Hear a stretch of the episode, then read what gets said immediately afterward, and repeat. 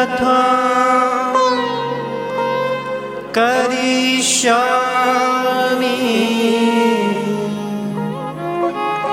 सदा त्वं सन्मुखो भव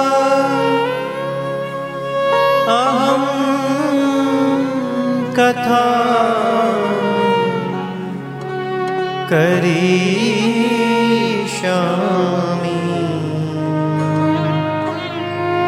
सदा त्वं सन्मुखो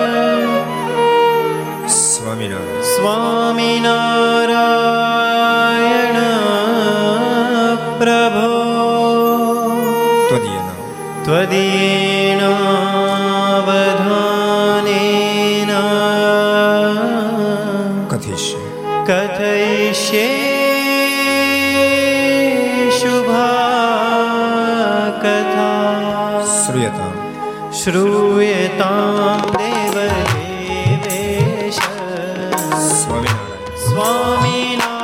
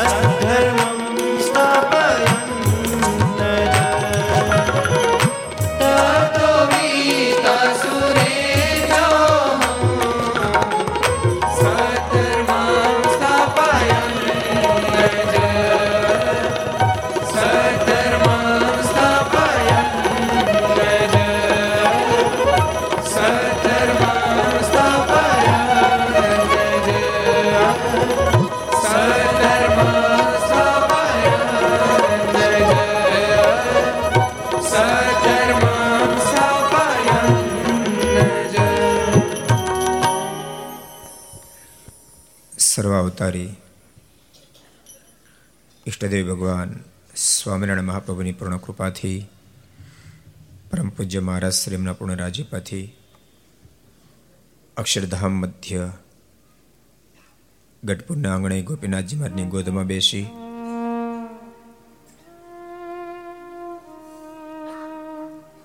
અક્ષર નિવાસી મહામુક્તાત્મા મણિફેબાઈની સ્મૃતિમાં ગુરુ સંસ્મૃતિ મહોત્સવ જ્યારે ચાલતો ને ચતુર્થ દિવસે વિક્રમ સંત બે હજાર અઠ્યોતેર માક્ષરવદ નોમ મંગળવાર તારીખ અઠ્યાવીસ બાર બે હજાર એકવીસ, છસો ને બત્રીસમી ઘરસભા અંતર્ગત શ્રીમદ સત્સંગની દિવ્યગાથા. ચતુર્થ દિવસના દ્વિતીય છત્રની અંદર સભા ઉપસ્થિત, પૂજ્ય વડીલ, સર્વે સંતો,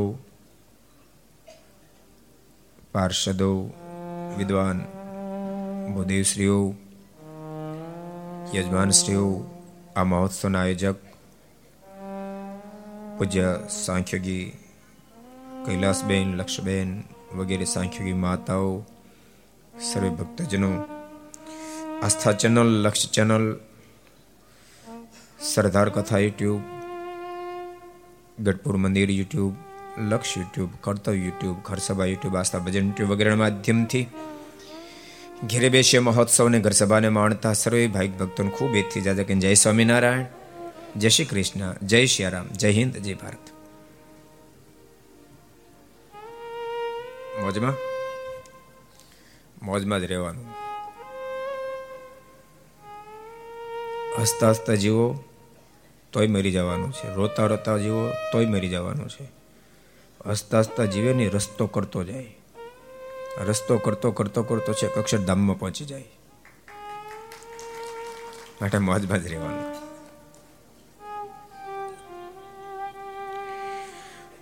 પવિત્ર ચક્ર તીર્થમાં બેસીને સુવ્રતમુનિ પ્રતાપસિંહ મહારાજાને જગન્નાથપુરીના આંગણે ભગવાન શ્રી હરિના મહાન સંત સુવ્રતમુનિ પ્રતાપસિંહને સત્સંગીઓની દિવ્ય ગાથા સંભળાવી રહ્યા છે. પ્રતાપસિંહ અનંત આત્માના શ્રેયને માટે પરમાત્મા ભગવાન શ્રી દિવ્ય વન વિચરણ કરી રહ્યા છે. ક્યાં ના ક્યાં પહોંચ્યા? નિમિક્ષારણ્ય, હરિદ્વાર, ઋષિકેશ, કેદારનાથ, બદ્રીનાથ. તમે ગયા છો કોઈ ગયા કેટલા કેદારનાથ, બદ્રીનાથ ગયા? ઊંચાત કરો તો. કોક કોક જે એવા છે. કેદારનાથ જે એવા? મોહનભાઈ? ખચ્ચર ઉપર વહીને ગયા હતા કે ચાલતા ચાલતા ગયા હતા ઓલે ચૌદ કિલોમીટર ચડ્યા તેમ શું કર્યું હતું ચાલતા? ખચ્ચર?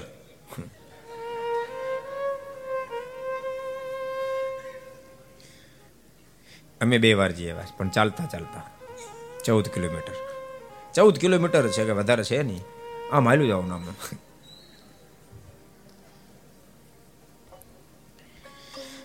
ભગવાન નીલકંઠ જ્યારે કેદારનાથ ગયા છે, સંધ્યા જ્યારે ઢળી ગઈ ત્યારે પૂજારીએ ભગવાન નીલકંઠને કહ્યું છે, વર્ણિરાજ, ગૌરીકુંડ અવતારો અહીં રાતવાસો કોઈ રોકાઈ શકતું નથી. ભગવાન નીલકંઠ એમને કોઈનો ડર નથી. બસો વર્ષ પહેલાનો ઇતિહાસ છે. હવે તો વસ્તી થઈ ગઈ ત્યાં. અહીં કે ઓથાર નથી, કોઈ આશરો નથી. તમે કેમ રાત કાઢશો? ભગવાન નીલકંઠ કે ચિંતા ન કરો. પ્રભુ ત્યાં રોકાયા છે. આ રાતનો બરફ જ્યારે જામી ગયો, બરફની સપાટી પર પ્રભુ સૂઈ ગયા છે. નહીં પાથરો નહીં ઓઢવાનું. પૂજારી બીજે દાડે થયા ગયા ને ત્યારે મનમાં એમ હતું કે તો મળદું પડ્યું છે. તેને બદલે ભગવાન નીલકંઠ તો ધ્યાનમાં બેઠેલા છે. પૂજારીને ખૂબ આશ્ચર્ય થયું છે. મનમાં થયો કોઈ મનુષ્ય નથી. મનુષ્યથી આવી ચેષ્ટા શક્ય નથી. ભગવાન નીલકંઠને કહ્યું છે કે, વર્ણિરાજ, આપ હવે ક્યાં જવા માંગો છો? મારે બદ્રીનાથ જવું છે. તો તમારે ગૌરીકુંડ આવવું પડશે. ના, મેં ગૌરીકુંડ નહીં આવીએ તો કેવી રીતે જશો? બીજો રસ્તો નથી. ભગવાન નીલકંઠ બોલ્યા છે, અમે હિમગીરી પર થઈને જાઓ.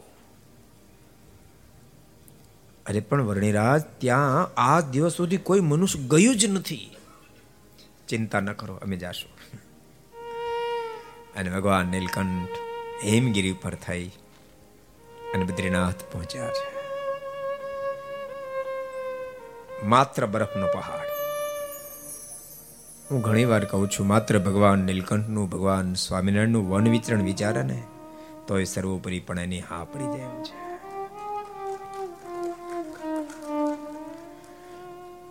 બદ્રીનાથ જૈન પાછા એ ગંગામાં સ્નાન કર્યું.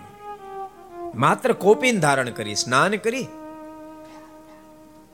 બદ્રીનાથજીના દર્શન કરી અને પરમાત્મા ખુલ્લી જગ્યામાં ધ્યાનમાં બેસી ગયા. પૂજારી તો વિચારમાં ઊંડો ઉતરી ગયો, મારા માથાના વાળ ને દાઢીના વાળ ધોળા થઈ ગયા. આવી સાધના કરતા આજ પહેલા કોઈને જોયા નથી ભગવાન નીલકંઠને જ્યારે વંદના કરવા માટે આવ્યા છે ને ત્યારે પ્રભુએ એને દિવ્ય સ્વરૂપે દર્શન આપ્યા છે. પૂજારીને અતિશય ભગવાન નીલકંઠમાં હેત થયું છે. છ માસ ખુલ્લું હોય બદ્રીનાથ, છ માસ બંધ હોય બદ્રીનાથ, બંધ થવાનો ટાઈમ થયો એટલે ભગવાન નીલકંઠને કહ્યું છે, આપ અમારી સાથે જોશીમઠ ચાલો. એક હાથી મંગાવીને પ્રભુને એના પર બેસાડીને જોશીમઠ લાવ્યા છે. હવે આપ અહીંયા રોકાવો મહારાજ કે, રોકાવાની વાત ક્યાં કરો? અમારે માનસરોવર જવું જવું પણ કેમ જાશો? બસ પગે ચાલતા જાશો.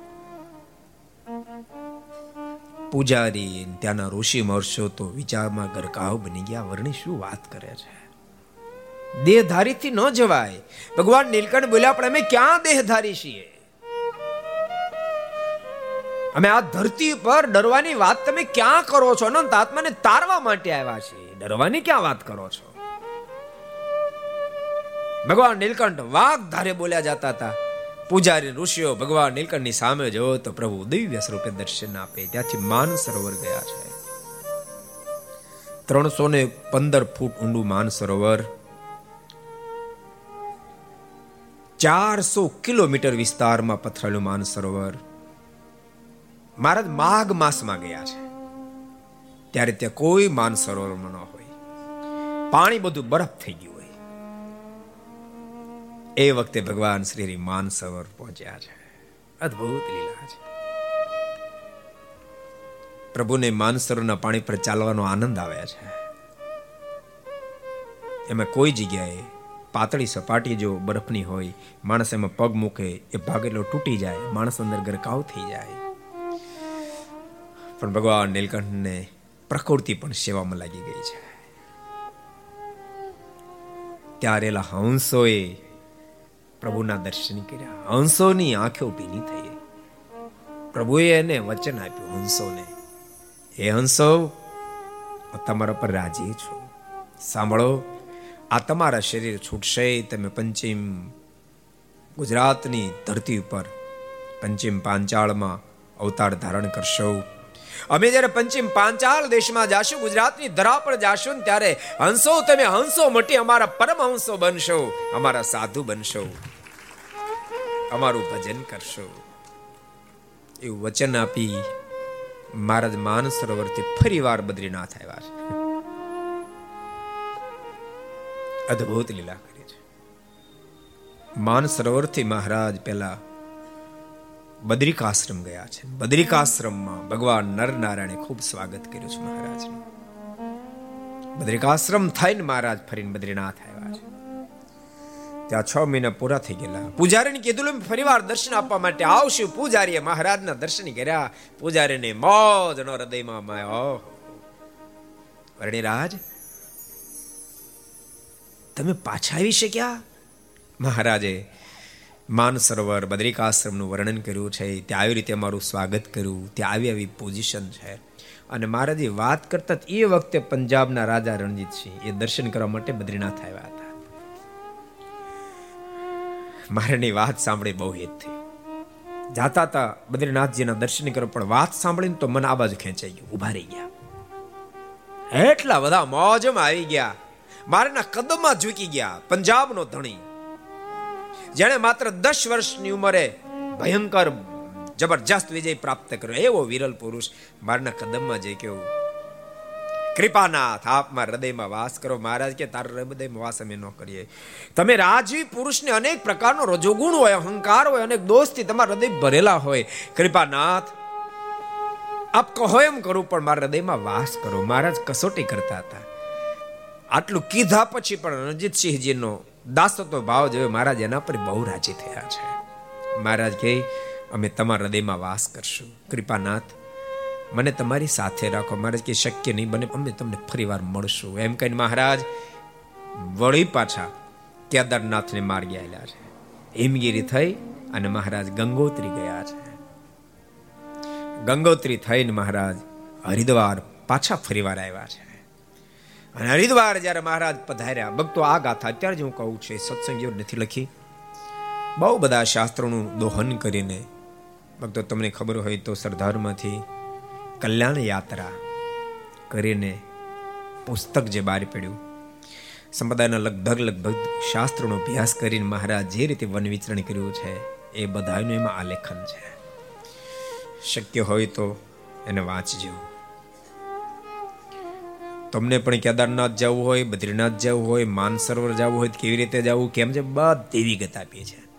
જવું જવું જય સ્વામિનારાયણ. એટેકના પ્રોબ્લેમ વાળા ન જવું. ને છોકરા ઘેરે વાટ જોઈ રહી. અને કાં તો છોકરાને કહીને જવું. બહુ વાટ જોતા નહીં. મહારાજ ફરી વાર હરિદ્વારની અંદર આવ્યા છે. એ વખતે ફરી પાસે રણજીતસિંહજીનો મહારાજને મેળાપ થયો છે. મહારાજાના પર ખૂબ રાજી થઈને ફરીને પાછા અયોધ્યા આવ્યા છે. ત્યાં સુધીની ગાથા કીધી, પણ મને એમ લાગ્યું ફરીવાર કહી દો મને બહુ ગમ્યું.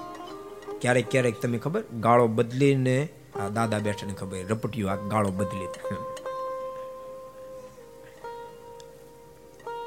એમ અતુલભાઈ, તમને ખબર પડે, ગાળો બદલી રપટ્યું આપવું ન પડે.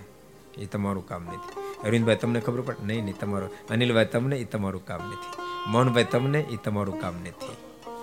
હવે દાદા કોક જડે કહું, દાદાને પૂછું, આમાં જ કોઈને ખબર પડતી નહીં. હે દાદા, ગાળા બદલી રપટિયા કોલ કેટલા ખબર હું જાત કરો તો. હા, જો જો, મારી વાત ખોટી નહીં જો જો જો તમે. જોયું? દાદા બેઠા છે જી. રપટીઓ આંકનાર મહારાજ ફરીને અયોધ્યા આવ્યા છે બે પાંચ દાડા સુધી મહારાજ અયોધ્યામાં રોકાયા છે. મહારાજ, વન વિચરણમાં અયોધ્યાથી આગળ વધ્યા છે. હવે સત્સંગીઓન પ્રમાણે ફરીને આપણે ગાથા આવ્યા છે. મહારાજ, વનની અંદર વિચરણ કરે. જોરદાર મારા સાધના કરે. ઘોર જંગલમાં મારા ચાલ્યા જતા હોય, ઉપર આપ નીચે ધરતી. એક વર્ષ મારને થઈ ચૂક્યું છે. વન વિચરણમાં એક વર્ષ થઈ ચૂક્યું છે. આગળ વધ્યા છે. ઉજ્જડ આવ્યું છે. મારે નથી તો ભોજન મળ્યું નથી ફળ ફૂલ મળ્યું નથી, પાણી મળ્યું. ચાર ચાર દિવસના ઉપવાસો થયા. અષ્ટસિદ્ધિ, નવનિધિ આવી છે. પ્રભુને પ્રાર્થના કરી, કૃપાનાથ, અમારો સ્વીકાર કરો. વિધવિધ વસ્તુ પદાર્થ લાવીએ છે, એ મહારાજે કીધું છે. અમે સ્વીકાર નહીં કરીએ. અત્યારે અમે વૈરાગી બની ચૂક્યા છે. અમે વૈરાગને ગ્રહણ કર્યો માટે સ્વીકાર નહીં કરીએ. કૃપાનાથ કાંઈક તો સ્વીકારો. આજ નહીં જ્યારે અમે ગુજરાતની ધરા પર જઈએ, જેતપુરમાં અમે ગાદીએ બેસીએ, રાજા ધીરાજ થઈ પછી આવજો, તમે જે આપશો સ્વીકારશો. અન ભક્તો ખરેખર મહારાજ ગુજરાતની ધરા પર આવ્યા. એ વખતે અષ્ટસિદ્ધિ, એ તો સેવામાં આવી હતી, મહારાજ નહીં. પણ મહારાજનો સ્વીકાર ન કર્યો, પોતાના આશ્રિતને આપી દીધી. એટલે તમારે બધા લીલા લહેર છે. અમારે તમારે બધાને. એ મહારાજ એ અષ્ટ સિદ્ધિ નવનિધિ નાકું આપણી બાજુ વાળી દીધું. અને મહારાજે પોતે કીધું, ક્વચિદપી ભુવિ કૃષ્ણ ભક્તિ ભાજામ નિજ કૃત કર્મ વશાદ વશ્ચ ભોગ્યમ. ઇહ યદુર તથાન વસ્ત્ર દુઃખમ તદપી ન મમાસ્તુ ન તું પ્રદેશ તેશા બહુ અદ્ભુત મહારાજ બોલ્યા મહારાજ કે એ ભક્તો, તમે જરાય ટેન્શનમાં રહેતા નહીં. તમારું પ્રાર્થ પોસાય તેવું હોય ને ઘેર ઘેર ભીખ માગીને ખાવાનું કેમ નથી લખ્યું? તમારા પ્રારબ્ધમાં રામ પાત્ર લખ્યું છે. અમે સ્વીકારી લેશું તમે મારા શરણાગત બનશો. અન વસ્ત્ર આશ્રય કરી અમે ક્યારે તમને દુખી નહીં થવા દે તમે સુખિયા થશો. જો ભાઈ, ઓડી ગાડી નથી લખ્યો એવું કઈ નથી કીધું. કે ઓડીના માલિક થાવ છો, મસ્ટ એ તમારું પછી પ્રાર્થ મર્સિડીઝના માલિક થાવ. પણ અન વસ્ત્રે આશ્રય કરીને દુખી નહીં થવા દો. અષ્ટ સિદ્ધિ નવનિધિ પ્રભુને પ્રાર્થના કરી છે. મહારાજ કીધું, અત્યારે નહીં. રડતી પાછી વળે છે. મહારાજ આગળ વધ્યા છે. માનુષિક ચરિત્ર કરતા મહારાજ પૃથ્વી પર પડી ગયા છે. થોડી વાર જાગ્રત બન્યા છે. ભક્તો યાદ રાખજો, પરમાત્મા ધરતી પર આવે ને ત્યારે દિવ્ય ચરિત્રો કરે, માનુષિક ચરિત્રો પણ કરે. બેમાંથી એકેમાં જેને સંશય ન થાય એ પ્રભુને પામી જાય છે. જન્મ કર્મ ચ મે દિવ્યો વિતિ તત્વતઃ. ત્યક્તવા દે પુનઃજન્મ નૈતિ મામેતિ સો અર્જુન હે પાર્થ, મારા પ્રાગટ્યથી લઈને વિવિધ પ્રકારના ચરિત્રો કરું. એમાં માનુષિક કે દિવ્ય? એમાં કોઈ જગ્યાએ જેને સંશય ન થાય, દેહને મૂકી, મરણે જ પામે છે, એને માથે પછી જન્મ મરણ નથી. પણ બહુ કઠણ કામ છે બહુ કઠણ. વેરી વેરી હાર્ડ ભગવાન જ્યારે માનુષિક ચરિત્ર કરે ત્યારે સંશય ન થવો બહુ કઠણ કામ છે. બલબલાને સંશય થઈ જાય. મુનિ બાવા જાય ગઢપુરમાં જ આવ્યા હતા. કેટલાય મહિમાની વાતો કરીને બ્રહ્માનું સ્વામી તેડી આવ્યા હતા. પણ મહારાજ હજામત કરતા કરતા, અડધી હજામત એ દાદાને બૂમ મારે, દાદા દાદા ખાચર દોડતા દોડતા આવ્યા. જી મહારાજ, ભૂખ બહુ લાગી છે. જમવાનું લાવો ને, દાદા ખાચર બાજરનો રોટલો અને દહીં લાવ્યા મહારાજ બાજર રોટલો ને દહીં જમે પર રગેડા કોણીએ નીચે ઉતરે અને જીભે કહીને ચાંટે. અને મુનની બાવાનું ડગલું ચહકી ગયું. આવા જ ભગવાન હતા, જેને ખાવાનું ભાન નથી. વળી ગયા પાછા. તો બહુ વિસ્તારવાળી ગાથા ફરીવાર મહાપ્રયાસે બ્રહ્માનું સમજાર તેડીને લાવ્યા. મારે દિવ્ય ચરિત્ર કર્યું. ઉગમણા બારના ઓરડાને હોંસરે ઊભા હતા. સવા મણ વજનનો ગોળ તો કયો ટચલી આંગળી ફેરવી ગોળ ગોળ ફેરવીને જે કર્યો ઘા. પણ થોડી વાર તકિયો ફેરવતા દેખાય થોડી વાર સુદર્શન ચક્ર ફેરવતા મહારાજને જોયા છે. ત્યારે ફરી વાર પાછો નિશ્ચય થયો. નિશ્ચય થયો, પણ પંચાળા ત્રીજા વચરામતમાં મહારાજને પ્રશ્ન કર્યો, કૃપાનાથ, આપના દિવ્ય ચરિત્ર જોઈને તો સંશય ન થાય, પણ આપના માનુષિક ચરિત્ર જોઈને સંશય ન થાય. એવો કઈ રસ્તો ખરો? ત્યારે ભગવાન શ્રી હરિ ક્યાં છે ને? તો બતાવો ને. મહારાજ કે અમે પોસાય તેવા માનસિક ચરિત્ર કરીએ, પણ એમાં કાંઈક દિવ્ય ભાવ હોય ખરો. એ શોધતા આવડે, તો કોદી સંશય થાય નહીં. મારણ કે મહારાજ, પણ હું પહેલી વાર મળ્યો ત્યારે કોણીએથી દઈને રગાડા ઉતરે નાપ જીભે કે ચાંટો, મારો હું દિવ્ય ભાવ ગોતવો? ત્યારે ભગવાન શ્રી કે એ દિવ્ય ભાવ તમને શોધતા ન આવડ્યો. કોણીએ જીભ અડાડવી માણસનું કામ નથી. તમે કરો ટ્રાય, હાલો. કરો. ખાઓ ઘડીક વળ અડે કોણી હજી અહીં રહેવા દો. સજોડે બધા આવ્યા છે. ઘરના વારો કાઢી નાખે. તમને કઈ ભાન બળે છે કે નહીં? ત્યાં સભાની વચ્ચે વળ ખાતા હતા તે. ઓલા ઓલા કમળ શિવાજા આનો જ ઇતિહાસ છે ને? હા. એક ફેરી મહારાજે કમળ શિવાજાને કીધું, ઠેકડીદાર રમો. ઠેકડીદાર કે શું કે ને? મિની ઠેકામ. હા, મી તો અહીં બેજો મિની ઠેકામણી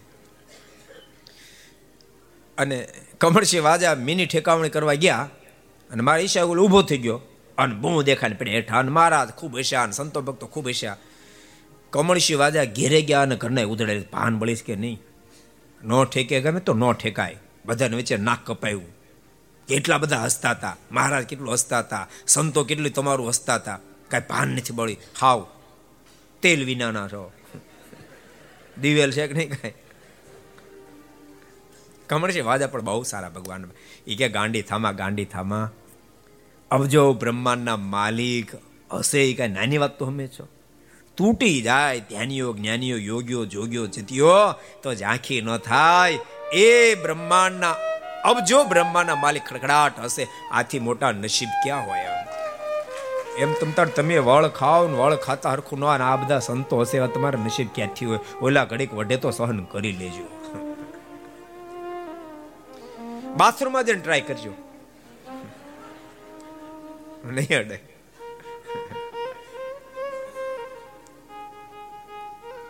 મહારાજ કે જ અમારું માનુષિક ચરિત્રમાં દિવ્ય ચરિત્ર હતું. બહુ કઠણ છે. ભગવાન માનુષિક ચરિત્ર કરે ભલભલાને સંશય થઈ જાય, તમે શ્રીમદ ભાગવત ખોલજો. બ્રહ્મા જેવા બ્રહ્મા તમે કલ્પના કરો. ભગવાને જ્યારે અઘાસુરને માર્યો બ્રહ્માજી દર્શન કરવા માટે આવ્યા અને ભગવાન કૃષ્ણ નારાયણ મધુમંગલની અઠી છાશ ચાંટતા હોય ને આ ઘટના જોઈ, બ્રહ્મા જેવા બ્રહ્માને સંશય થઈ ગયો, ન હોય ન હોય, આ નંદનો લાડલો પરબ્રહ્મ ન હોય. નથી એ જ બ્રહ્મા. ભગવાનનું જ્યારે પ્રાગટ્ય થયું ને ત્યારે ભગવાનની સ્તુતિ કરવા માટે આવ્યા હતા અને પ્રભુની સ્તુતિ કરી હતી. સત્ય સત્યવ્રતમ સત્ય પરમ, ત્રિસત્યમ, સત્યસ્ય યોનિમ, નિહિતમ ચ સત્યમ. સત્ય સત્યવ્રતમ, સત્ય પરમ, ત્રિસત્યમ. सत्यस्य योनिं निहितं च सत्यम् सत्यस्य सत्यामृतसत्यनेत्रम् सत्यात्मकं त्वां शरणं प्रपन्ना सत्यात्मकं त्वां शरणं प्रपन्ना ભગવાનની સ્તુતિ કરી હતી, આપ સત્ય સ્વરૂપ છો. સત્ય જ આપને પામવાનું સ્થાન છે. ઉત્પત્તિ સ્થિતિ પ્રલયને અંતે આપ સત્ય, કેટલી અદ્ભુત સ્તુતિ કરી હતી. એને એ જ ભગવાન, એને એ જ બ્રહ્મા સ્તુતિ કરનારા પણ પરમાત્મા માનુષિક ચરિત્ર કર્યું. બ્રહ્મા જેવા બ્રહ્મનું ડગલું કહી ગયું. ખલો રામાયણ, કેટલું કઠિન કામ. પ્રભુ રાઘવ, માં જાનકીની પાછળ હાવ પાગલ પણ વાંધ્યું મારી જાનકી, મારી સીતા, મારી જાનકી. એ જ વખતે કૈલાસપતિ ને ભવાની બે સાંભળ્યા. કૈલાસપતિ જોઈ ગયા ને બહુ આનંદ થયો. ઓહો, પ્રભુ કેટલી બધી અદ્ભુત માનુષિક લીલા કરે છે. ભવાની નું કાંડું પકડીને કહ્યું છે, ભવાની દેખી હોય મને ઈષ્ટદેવ પ્રભુ રામ. ભવાની હામુ જે હાવ પાગલ. આંખોમાંથી આંસુડા હાલ્યા જાય. જાળવાને બથું ભરે. મારી જાનકી જોઈ દેખાડો. ભવાની કે આવા ભગવાન હોય? એક ડોશીની પાછળ પાગલ. આવા ભગવાન કૈલાસપતિએ સમજાવ્યું, દેવી, માનો, એ માનસિક ચરિત્ર કરે છે, એ પરમેશ્વર છે. તમે માનો? હાવ બોળા છો તે. હું ન માનું. હું તો કસોટી કરું. ભક્તો ભગવાન, ભગવાનના સંતો ભગવાનના ભક્તો, એની કોઈ દી જિંદગીમાં કસોટીને માર્ગે જવું નહીં. ટેબડા ક્યારેક અબડાઈ જાય. હું તો કસોટી કરું છું. હું કસોટી વિના માનું નહીં. કૈલાસપતિ સારું તમે કસોટી કરો, હું જાઉં છું. કૈલાસપતિ ઉપડ્યા. અને બહુ પ્રસિદ્ધ પ્રસંગ વિસ્તાર નહીં કરું. ભવાનીજી કસોટી કરવા માટે માં જાનકી રૂપ ધારણ કરી રસ્તા બેસી ગયા. પ્રભુ રામ અને લખન આવ્યા. પ્રભુ જોયા અને જોતાની સાથે કહ્યું, અરે, માતાજી, એકલા? કૈલાસપતિ ક્યાં? હું જવાબ આપી ગયો. ગડગડતી મૂકી. ભાગ્યા.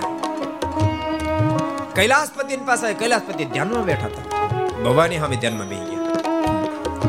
થોડીક વાર થઈને કૈલાસપતિ જાગ્યા આપણે એવા ડાયા નમરા થઈને ભવાની બેઠેલા કૈલાસપતિ ને આશ્ચર્ય થયું, ગજબ છે બાકી આટલા બધા ડાયા વર્ષો થઈ ગયા. લગ્ન થયા તો મેરેજ ગયો મેરેજ થયા, વર્ષો થઈ ગયા. આટલા ડાયા કોઈ દી જોયા નથી. આટલા બધા ડાયા. કદાચ પ્રભુ રાઘવે કાંઈક ઉપદેશ આપ્યો પ્રશ્ન કર્યો, કા દેવી? શું થયું? પરીક્ષા લીધી? ભવાની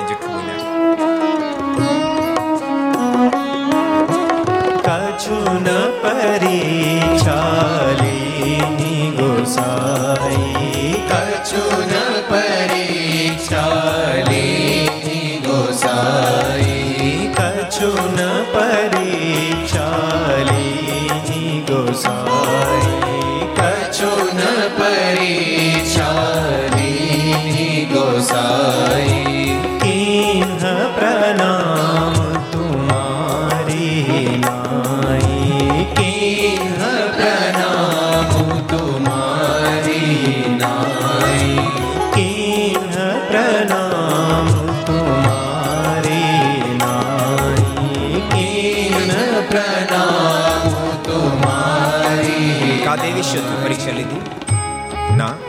લીધી.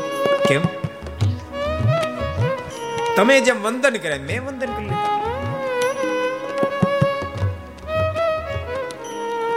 યાદ રાખજો, તમે થોડા સાવધાન રહેજો. કૈલાસપતિ જેવાનું જો અંગૂઠા ભણાવી દઈએ સમજાય? એમાં તમે છેતરો કામે કા કશું કામ નથી. મેં પરીક્ષા ન લીધી કછું ના પરીક્ષા લીની ગોસાય મેં પરીક્ષા નો તમે જે વંદન કર્યું મેં વંદન કર્યું કેમ પરીક્ષા ન લીધી ભવાની જો તુમ ચાહો સો મૃષાના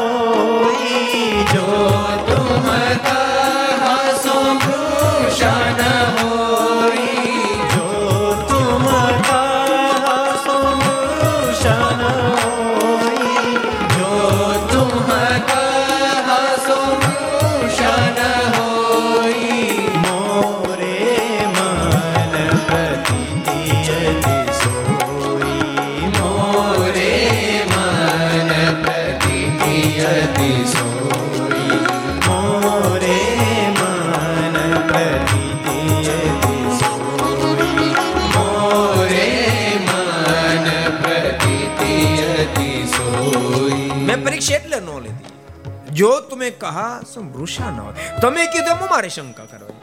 મને કઈ શંકા જ ન ગઈ. મને હા પડી ગઈ. તમે કીધું રામ ભગવાન મેં માન લીધું, રામ ભગવાન. એટલે મેં પરીક્ષા ન લીધી.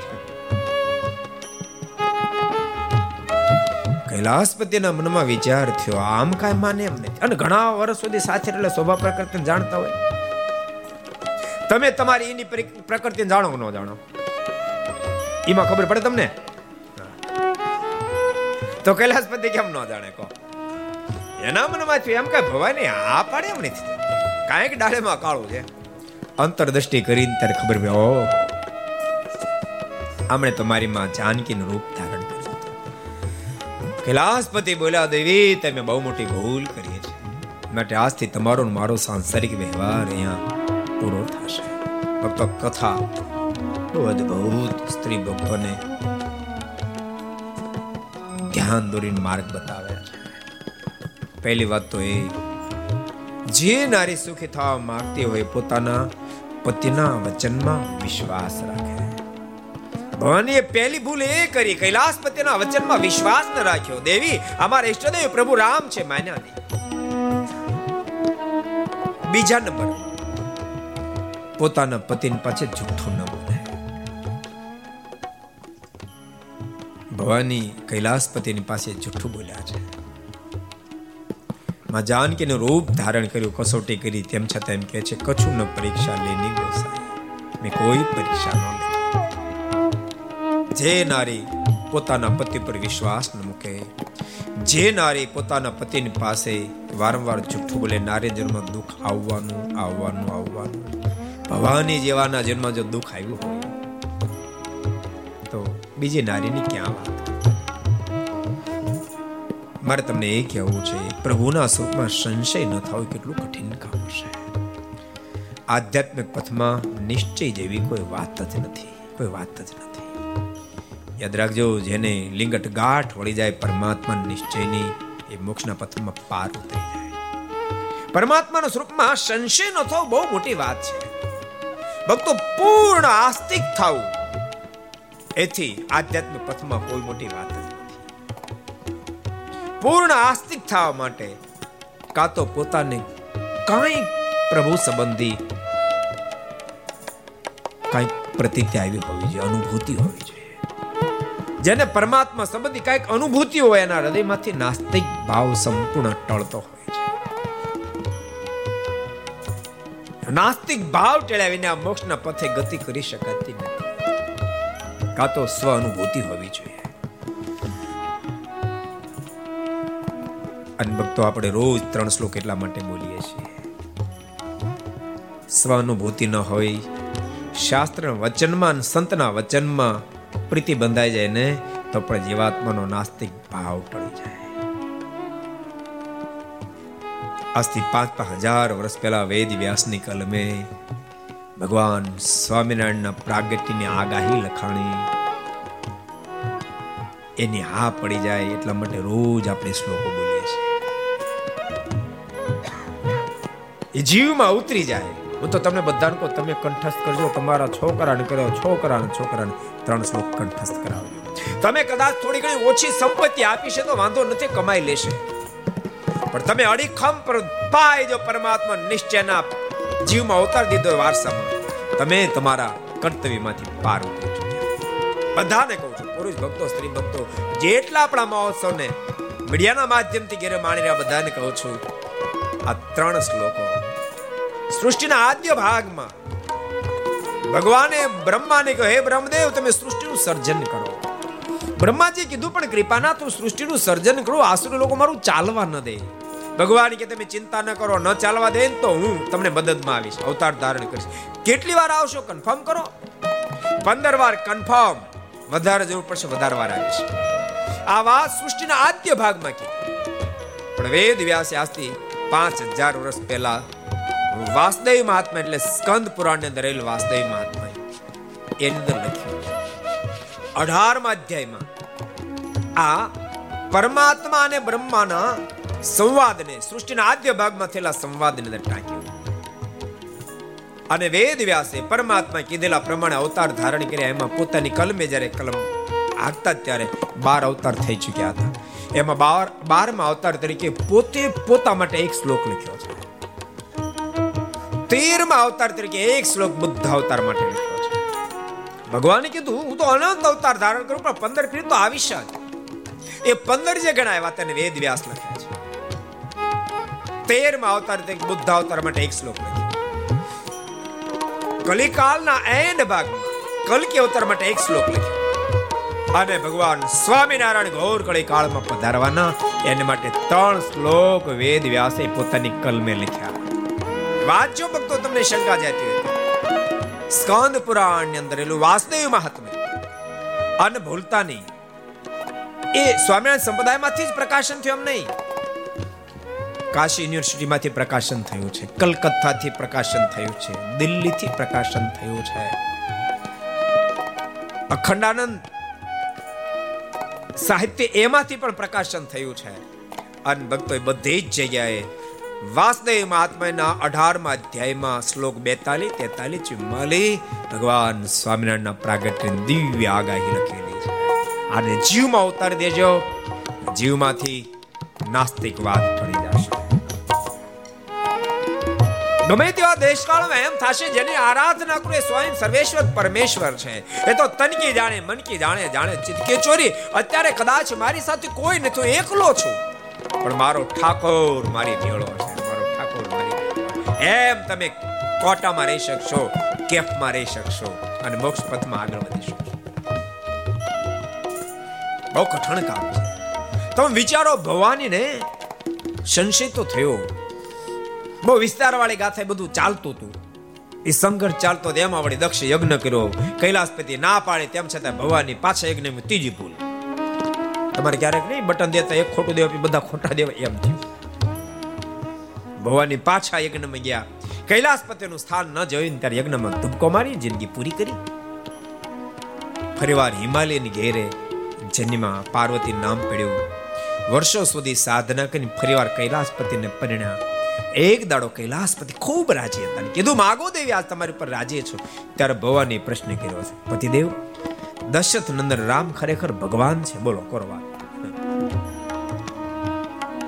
જેને માટે આખો જન્મ લેવો પડ્યો, તેમ છતાં પ્રશ્ન કર્યો છે. અને દશરથ નંદન રામ કોણ છે? એનો જવાબ આપવા માટે આખી રામાયણને કૈલાસપતિએ ભવાનીને સંભળાવી. આખી રામાયણ જ્યારે સાંભળીને ત્યારે છેલ્લે ભવાની બોલ્યા છે, દેવ, મારો તમામ સંશય ટળ્યો છે. હું સ્વીકાર્ય કરું છું. દશરથ નંદન રામ એ સ્વયં પરમેશ્વર. માટે ભગવાનના ભક્તો સત્સંગ અતિ આવશ્યક છે. સત્સંગથી જ પરમાત્માનો સપનો નિશ્ચય થાય છે. સુરત મુનિ કે પ્રતાપશી ભગવાન નીલકંઠ માનુષિક ચરિત્ર કરતા પૃથ્વી પર પડી ગયા છે. થોડીક વાર જાગૃત પ્રભુ થયા છે. ઊભા થઈ ચાલતા થયા. એક સુંદર નદીનું ઝરણું આવ્યું છે. પ્રભુએ સ્નાન કર્યું, શાલિગ્રામને સ્નાન કરાયું. ત્યારબાદ એ નદીના કિનારે સુંદર વડલાનું વૃક્ષ છે, એને નીચે પ્રભુ ધ્યાનમાં બેઠા છે. આજ બરાબર જન્માષ્ટમીનો દિવસ છે, પણ એક વર્ષ ઉપર દોઢ માસ વ્યતીત થઈ ગયો છે. સંવંત અઢારસો પચાસ શ્રાવણી અષ્ટમીને દિવસે મારુતિના મનમાં વિચાર થયો કે આજ પ્રભુનો જન્મોત્સવ બધા ઉજવી રહ્યા છે.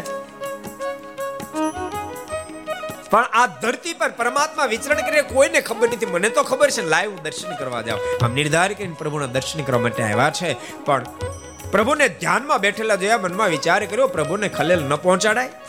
વૃક્ષની એક ડાળી પર બેસી. ભગવાન નીલકંઠ બંધ આંખે ધ્યાન કરે ને મારુતિ ખુલ્લી આંખે ભગવાન નીલકંઠનું ધ્યાન કરે.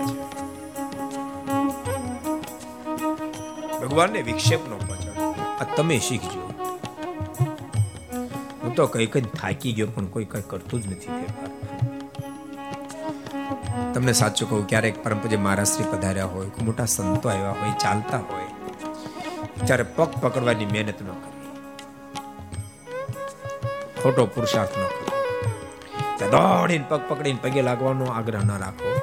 હાથ ચડીને ઉભરેવું આપણે તો ખબર? હમણાં મોસમ વચ્ચે બ્રિજ કર્યો હતો. વચ્ચે બે બે ચાર ચાર ફૂટનો ગેપ રાખ્યો તો કે આપણને ચાલો વિક્ષમ તો આમ કરે, આમ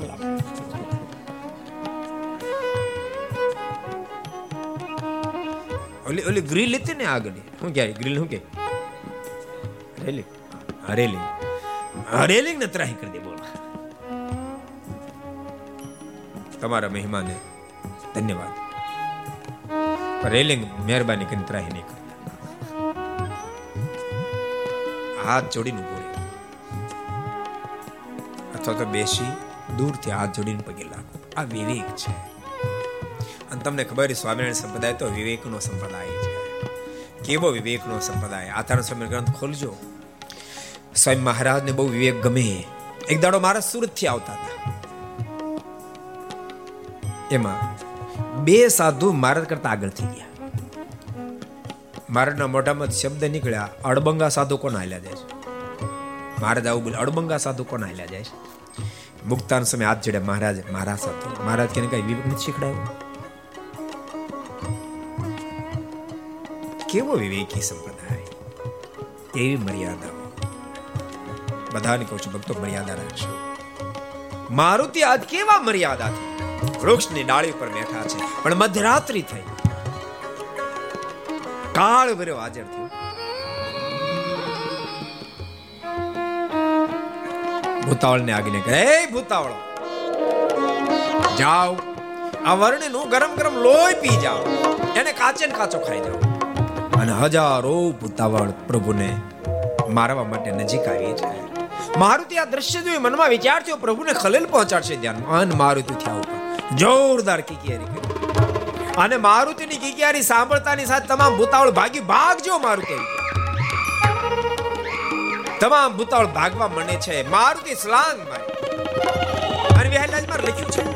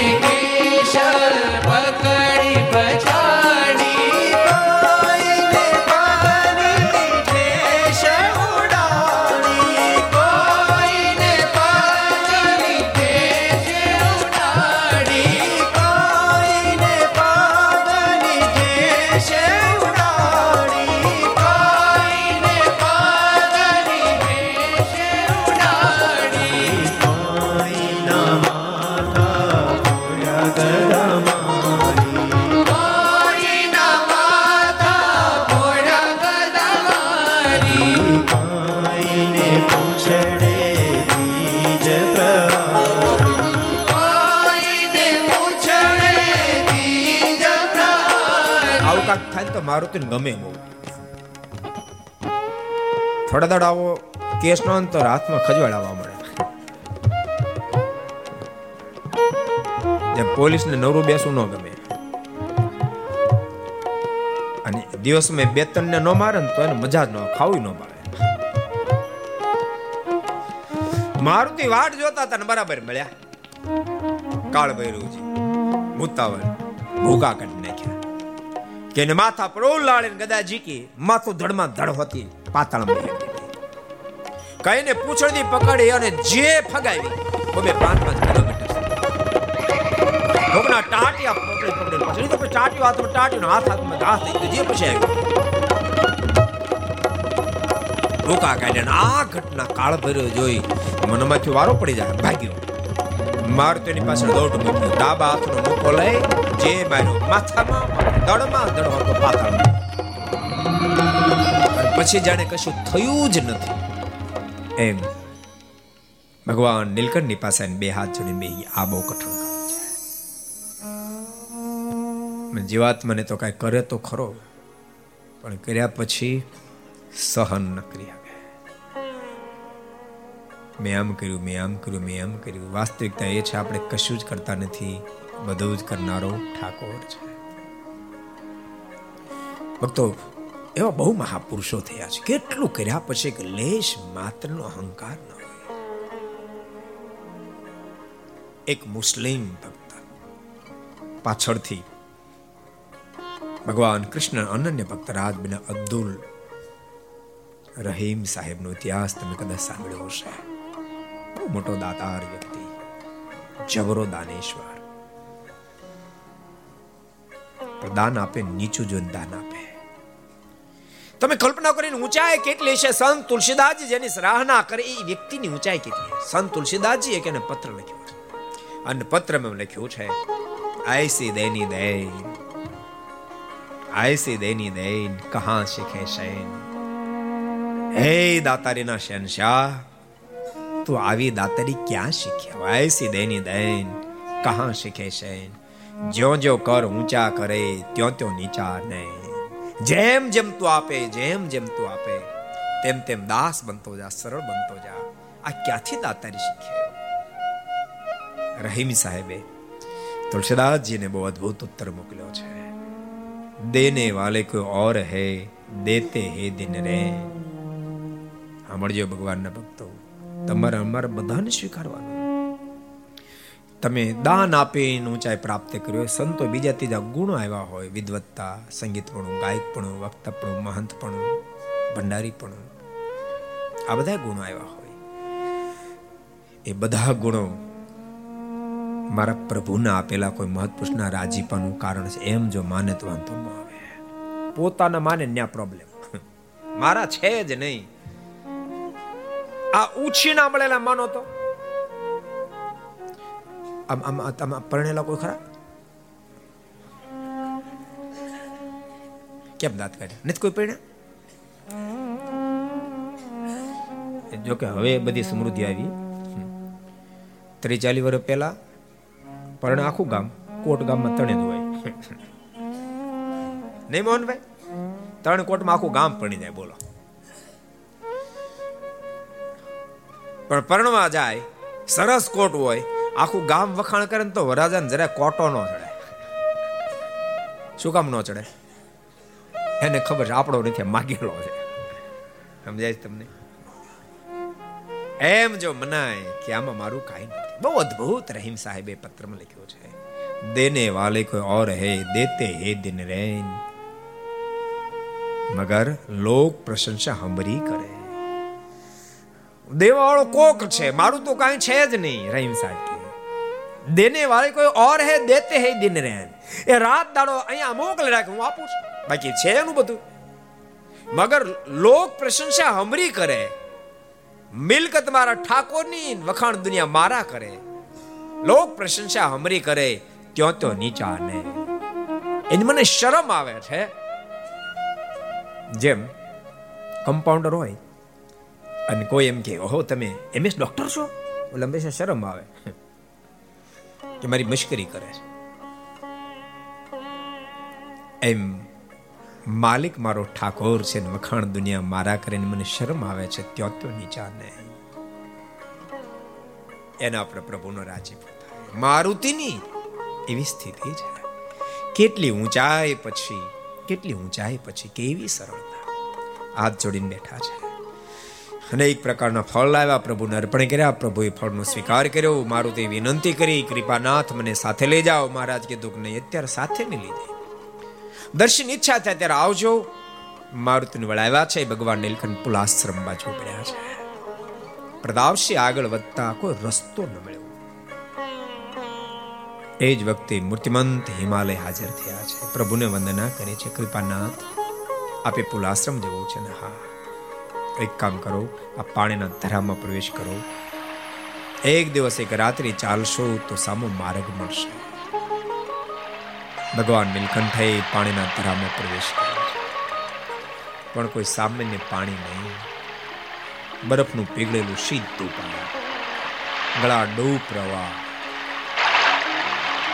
એવા પાણીના પ્રવાહમાં પ્રભુ પ્રવેશ કર્યો છે.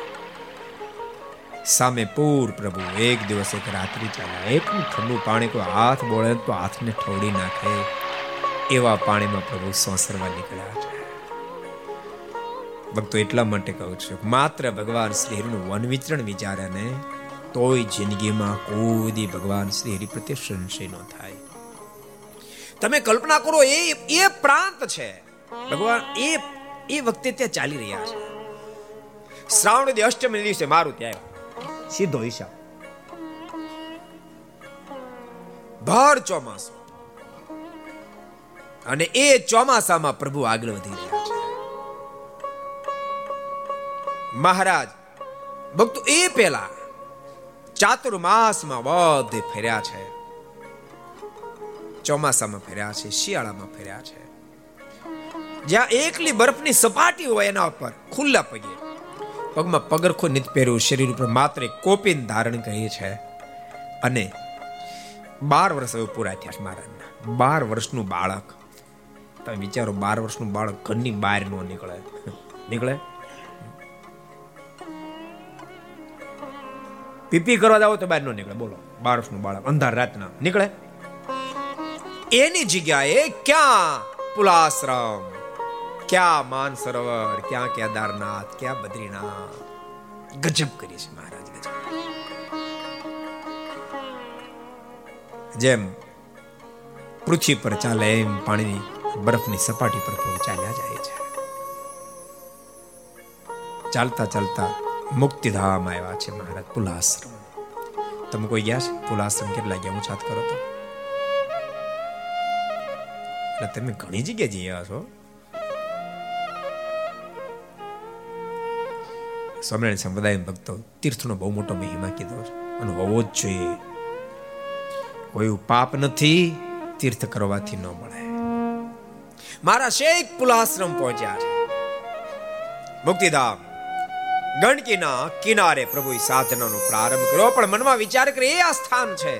જે સ્થાનમાં પૂરે ઋષભદેવના પુત્ર ભરત જે સાધનાનો પ્રારંભ કર્યો તો એ જ આ સ્થાન છે. અહીંયા જ બંધાણા અહીંયા જ મૃગલીના બચ્ચાએ બાંધ્યા હતા. એ જ આ સ્થાન છે.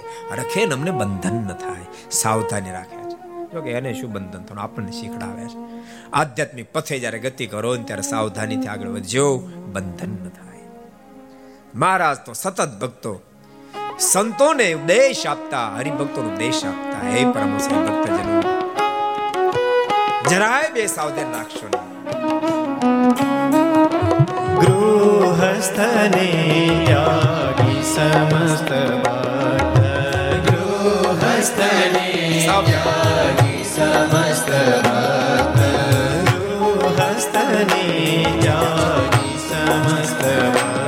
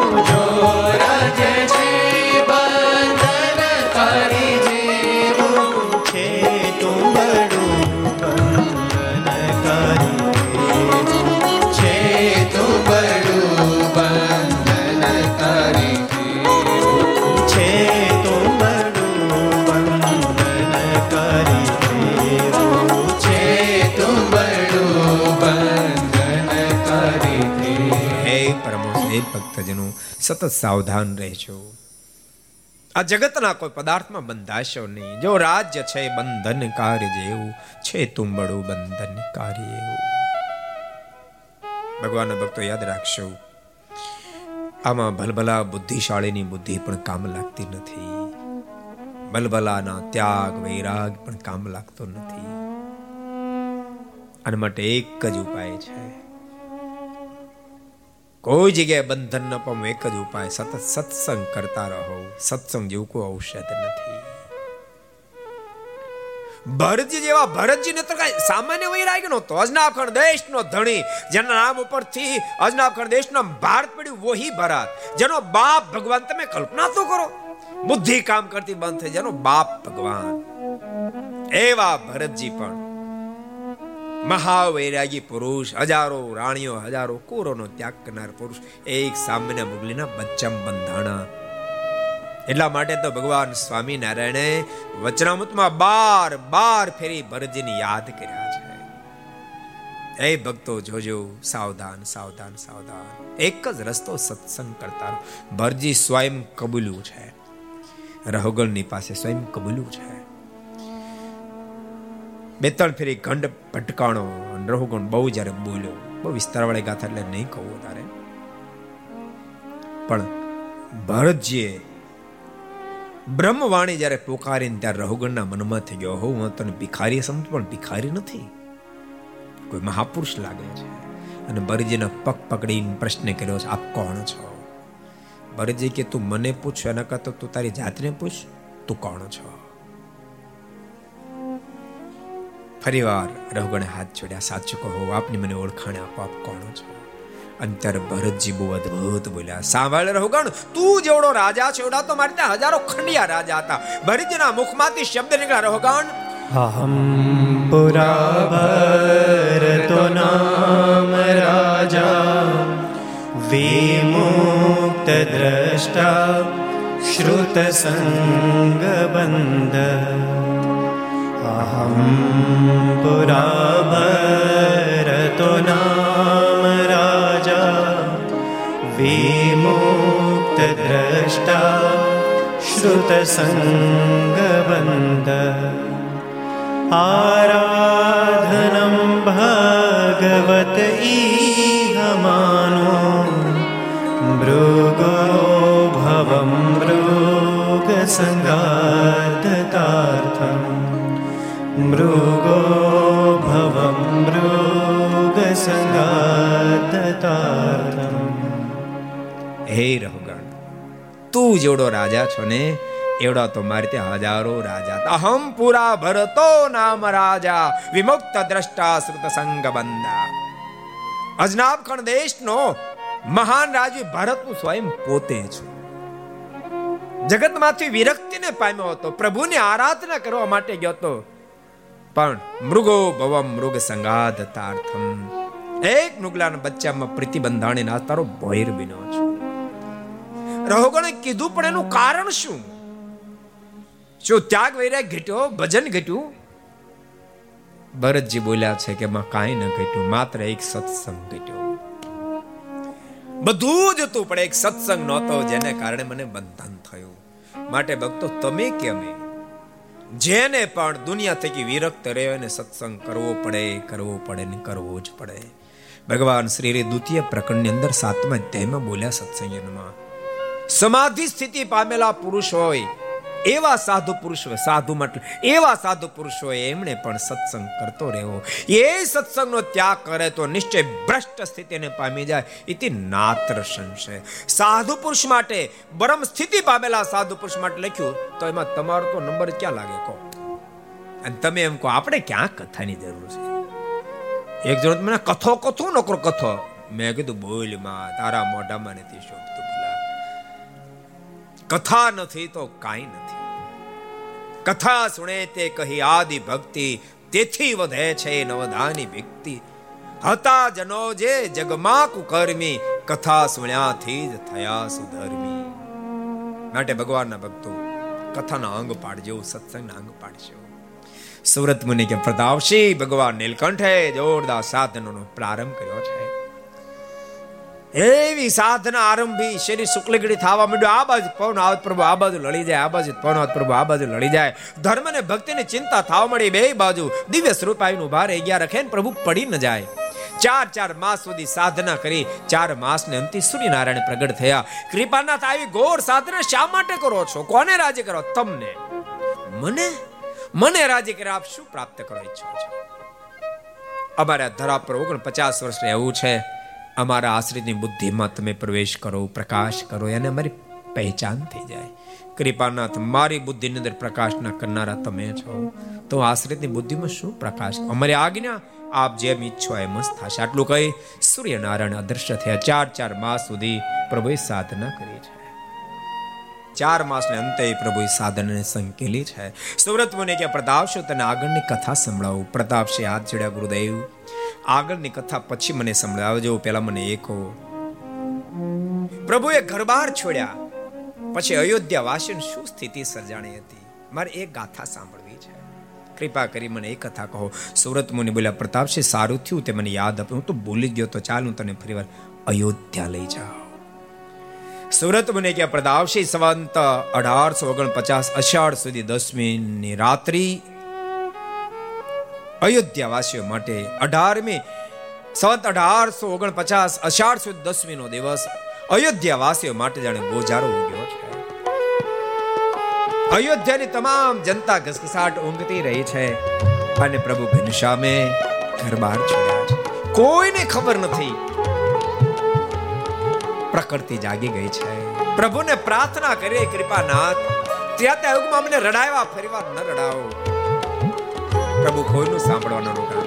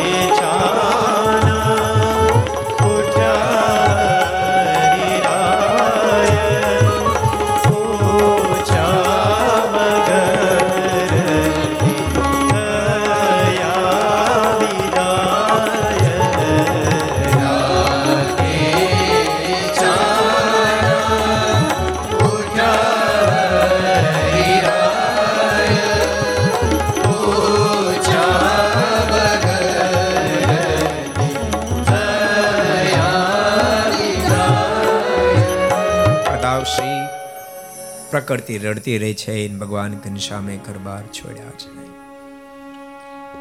કોઈને ખબર નથી ઘનશ્યામે અયોધ્યાનો ત્યાગ કર્યો છે. વહેલી સવારે અનેક મિત્રો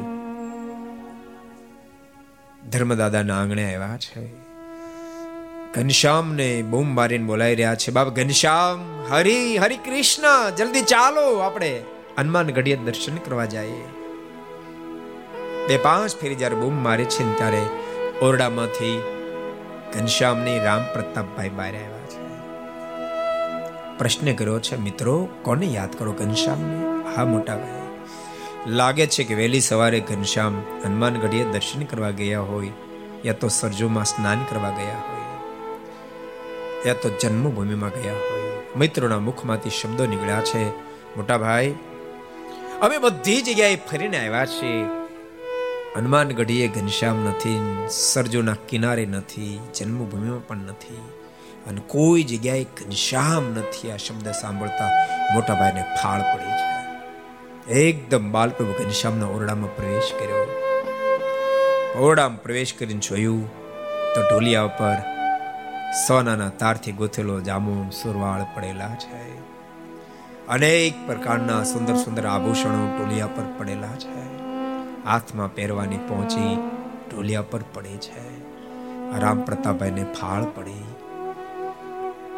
પિતાના શબ્દો યાદ આવવા લાગ્યા છે. જોજે રામ પ્રતાપ, જરાય ગાફલા રાખશો નહીં તો ઘનશ્યામ તમને સૂતા મૂકીને ઘરબાર છોડીને હાલ્યા જશે.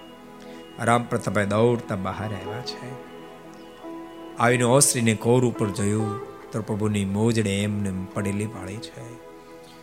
અને મોજડી જોતાની સાથે રામ પ્રતાપભાઈ નક્કી થયું ઘનશ્યામે ઘર બહાર છોડી દીધા છે. રામ પ્રતાપભાઈ ધ્રુસકા મૂકી મૂકી રુદન કરવા લાગ્યા છે.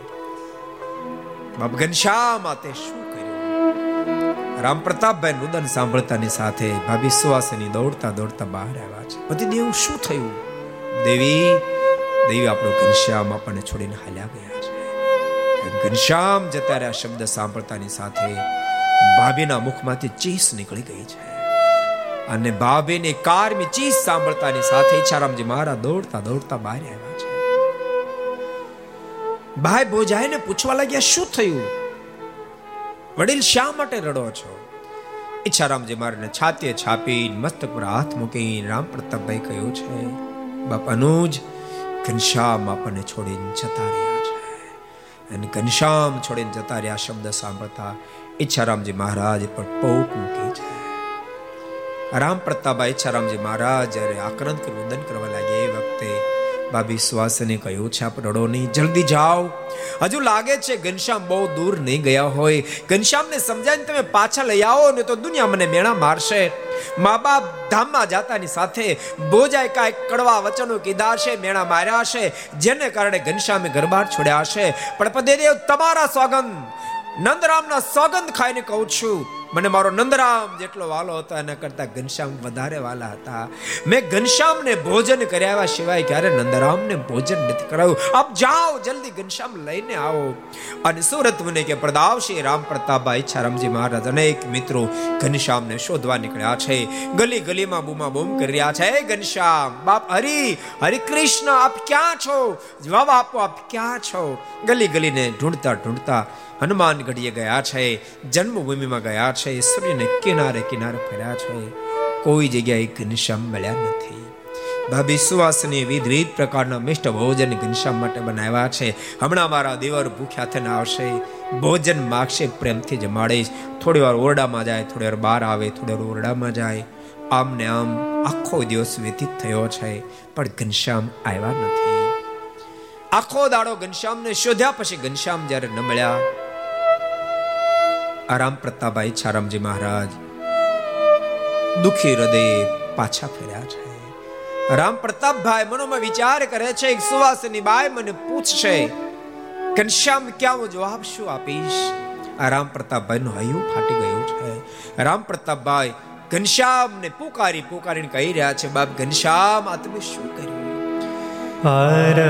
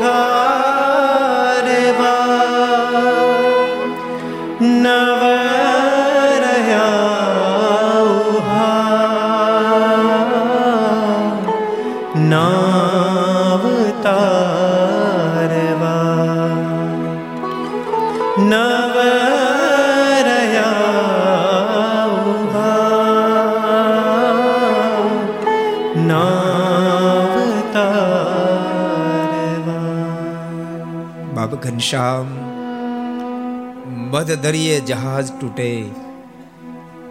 અને ખારવ રક્ષણ કરવા ઊભા ન રહે એવી સ્થિતિ અમારી સર્જાણે છે. બાપ અનહદ તારામાં પ્રીતિ કરી અને અચિંતા અમને પૂછાવીને તું ક્યાં આવ્યો રામ પ્રતાપભાઈના હૃદયમાં દુઃખ સમાતું નથી આંખોમાં આંસુ સમાતા નથી. મોટા ભાઈના રુદનને જોતાની સાથે ઈચ્છારામજી મહારાજને બાલપ્રભુ ઘનશ્યામનો પ્રેમ યાદ આવી ગયો ઈચ્છારામજી મહારાજ વિચાર કરવા લાગ્યા ધરતીમાં ઘણા બધા અભાગ્ય હશે પણ મારા જેવો કોઈ નહીં હોય. નાની ઉંમરે માનું મૃત્યુ થયું. માં ગઈ પછી એમ હતું પિતાને સહારે જિંદગી જીવીશ. પણ છ માસ ન વ્યતીત થયા ત્યાં તો પિતાએ પણ લોકમાંથી વિદાય લીધી. પિતા ગયા પછી મનમાં એમ હતું, ઘનશ્યામને સહારે જિંદગી જીવી જાય પણ ઘનશ્યામે પણ મારો ત્યાગ કર્યો. બાપ, ઘનશ્યામ, આ તને શું ગમ્યું? ઈચ્છારામજી મારની આંખોમાં જ આંસોડાની ધારાઓ થવા માંડે છે. આક્રંદ કરી પ્રભુ ઘનશ્યામ ને ઈચ્છારામજી મહારાજ પુકારો લાગ્યા, બાપ ઘનશ્યામ. જન મન હર લીલા. નવ વિસરે રસ રૂપ હે રસીલા જન મન હર એવી લીલા નવ વિસરે रसरूप हे रसीला अधिक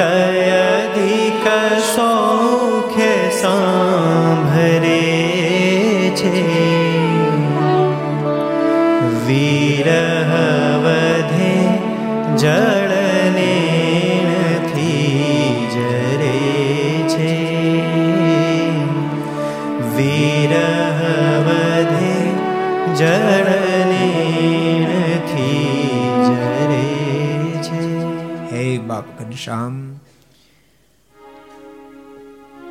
તારી લીલા, તારો પ્રેમ માલિક મને ભૂલાતો નથી. આકર્દ કરીને ઈચ્છા રામજી પણ ઈચ્છારામજી મહારાજ પણ રડી રહ્યા છે. પ્રતાપસિંહ આ બાજુ સાંજ પડવા આવી છે, તેમ છતાં ઘનશ્યામ નથી આવ્યા. ભાભી સુવાસિનીને ઘનશ્યામનો વિરસ સતાવી રહ્યો છે. ભાભી સુવાસિનીના મુખમાંથી પણ આકરણ ભર્યા શબ્દ નીકળે, હે બાપ ઘનશ્યામ તજી તમે ક્યાં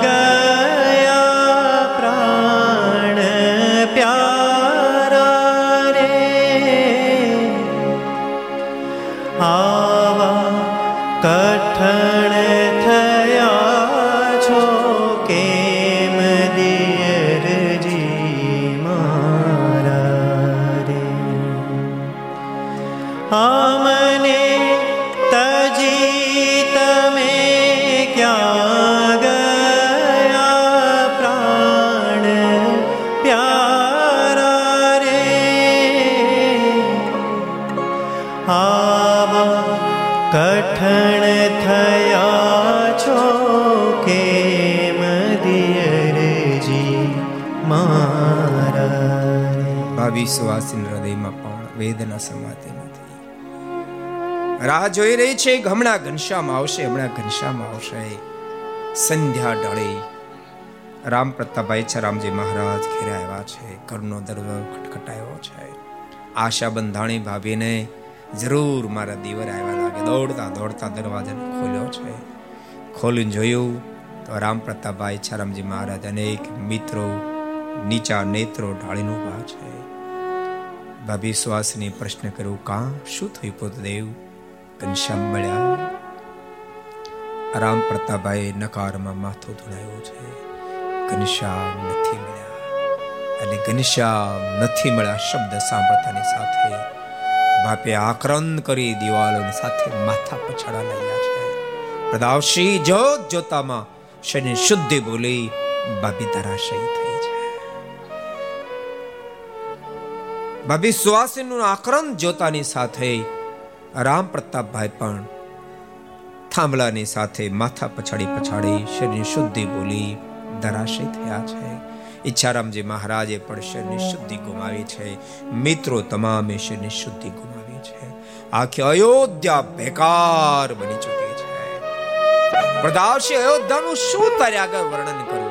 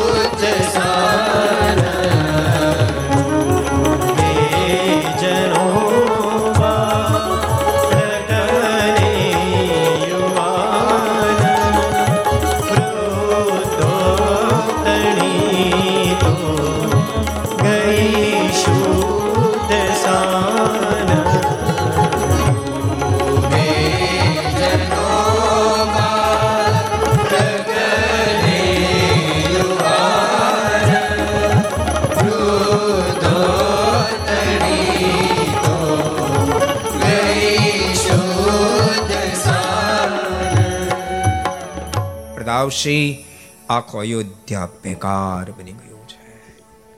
જ્યાં જો ત્યાં રુદનના અવાજ આવી રહ્યા છે. બાળકો રડે છે, યુવાનો રડે છે. વૃદ્ધો તો રડી રડી નિશુદ્ધિ બોલ્યા છે. પ્રદાવશી બંને રસોઈ એમને પડી રહી છે, કોઈ ભોજન પણ કર્યા નથી. આખી અયોધ્યા દુઃખમાં ડૂબી ગઈ છે. પણ એ જ વખતે આકાશ મોડિયન કરતા કરતા મારુતિ આવ્યા છે. મારુતિ રામ પ્રતાપભાઈ છરામજી મહારાજ વગેરેને જાગૃત કર્યા છે.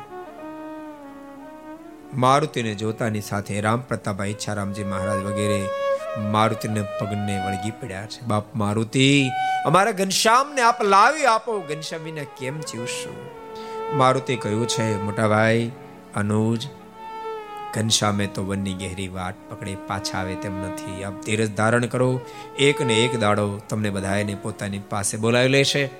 એ શબ્દો સાંભળીને થોડી ધીરજ વળે છે. સુરત મુનિ કે પ્રતાપશી તારા પૂછવાથી ઘનશ્યામે ગરબાર છોડ્યા ત્યારે અયોધ્યા વાસીની સુસ્થિતિ નિર્માણ થઈ હતી. એ તમામ ગાથા મેં તને સંભળાવી. સાંભળો તને આગળની કથા બાલપ્રભુ ઘનશ્યામ નીલકંઠ સ્વરૂપે બુલાશ્રમ હવે વિદાય લેવા તૈયાર છે અનેક સ્થાનો વિચરણ કરતા કરતા બુટોલ પત્તન નામના શહેરમાં આવ્યા છે. જે જગ્યાએ માયાદત્ત અને માયાદેવી બેન ભાઈ રાજ્ય કરે છે. ભગવાન નીલકંઠને જોતાની સાથે અનહદ પ્રીતિ બંધાણે છે. ચિત્તની વૃત્તિ પ્રભુના સ્વરૂપમાં ખેંચાવા લાગી છે. ભગવાનના ભક્તો ભૂલશો નહીં.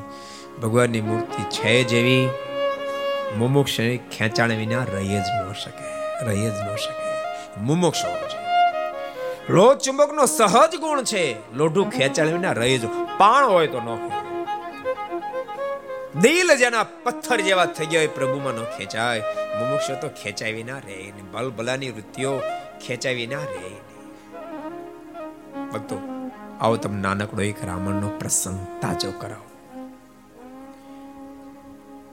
ગુરુ વિશ્વામિત્રજી પ્રભુ રાઘવ અને લખનને લઈ જનકપુરી જ્યારે આવ્યા જનક વિદેહી મહાવિરક્ત પુરુષ ગુરુ શતાનંદજીની સાથે વિશ્વામિત્રજીને મળવા માટે જ્યારે પધાર્યા છે, વિશ્વામિત્રજીની સાથે વાતો કરતા હોય ત્યાં પ્રભુ રામ અને લખન આવ્યા છે. વાત કરતા હતા વિશ્વામિત્રની સાથે પણ અચિંતા દ્રષ્ટિ પ્રભુ રાઘવ ઉપર પડી. દ્રષ્ટિ પડતાની સાથે વૃત્તિઓ ખેંચાણી છે. મનમાં તો વાહ. પછી વાત કરે વિશ્વામિત્ર સાથે પણ વૃત્તિ પ્રભુ મેકાકાર આશ્ચર્ય થયું છે. મારા જેવો વૈરાગીની ચિત્તની વૃત્તિને ખેંચી લે કોણ છે? વિશ્વામિત્રજીને વિદેહે પ્રશ્ન કર્યો ગુરુદેવ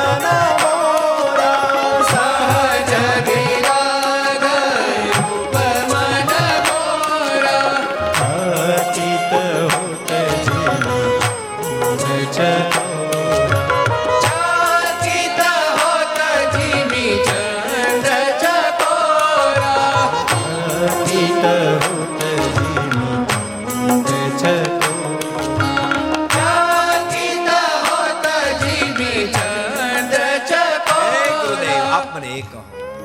કહું નાથ સુંદર દઉં બાલક આ બે સુંદર બાળક કોણ છે? મારી જિંદગીમાં બાળકોને મેં જોયા નથી. મુનિકુલ તિલક કે નુપકુલ પાલક? આ કોઈ ઋષિ કુમારો છે? કે કોઈ રાજાના રાજકુમારો છે? ગુરુદેવ, જલ્દી કહો. મારું મન સહજ વૈરાગી છે. સહજ વૈરાગ રૂપ મન મોરા. મને કોઈના ઉપદેશથી વૈરાગ સહજ મારું મન વૈરાગી છે. જગતના કોઈ પદાર્થમાં સહજ મારા મનની વૃત્તિ ક્યાંય તણાય નહીં. સહજ બૈરાગ રૂપ મન મોરા. પણ આજ થકી તો હોત જીમી ચંદ્ર ચકોરા.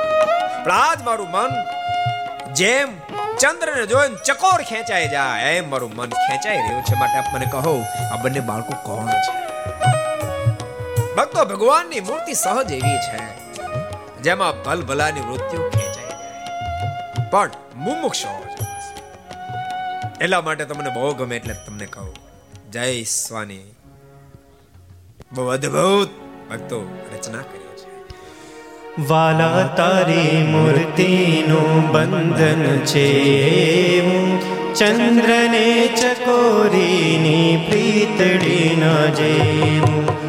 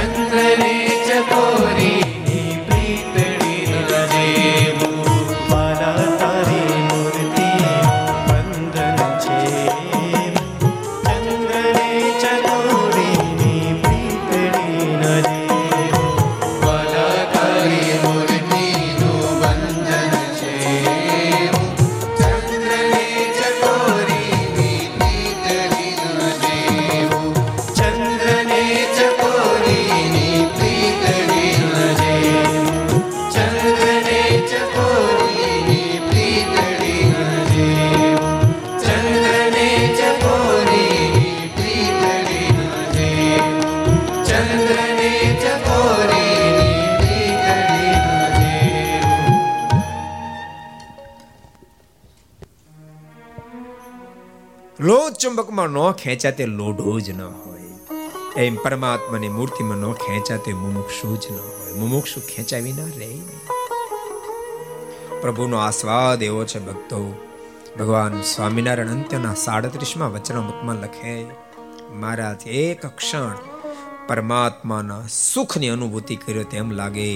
યુગો યુગો સુધી મેં એ પ્રભુના મહાસુખને માણ્યું છે. અને એને માણનારને પછી જગતના સુખમાંથી સહજ વિરામ થઈ જાય છે.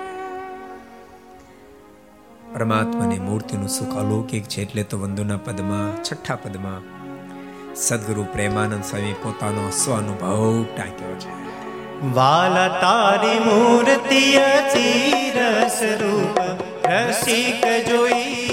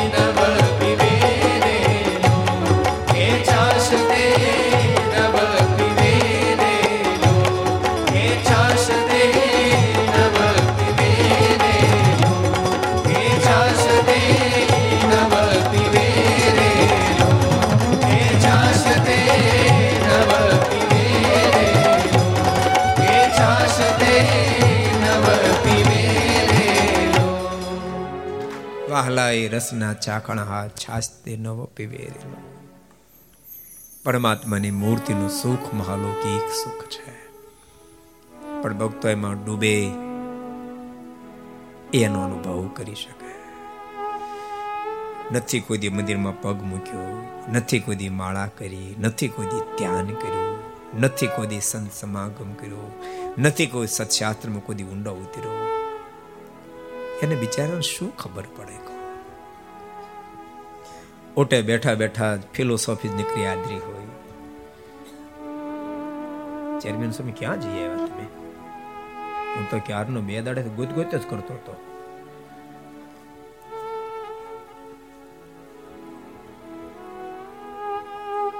ઓટે બેઠા બેઠા નકરી ફિલોસોફી જ આદરી બાપ. એ શું વાતને સમજી શકે? શું સમજી શકે? જેનો ઓટો સુખ મનાણો જેને ગુટકા, માવા, બીડીઓ, સુખ મનાણું. જેને અપશબ્દો એ સુખ મનાણું, જેને ગામ ગપોટા સુખ મનાણું. યા શું સમજી શકે એનું કામ નથી.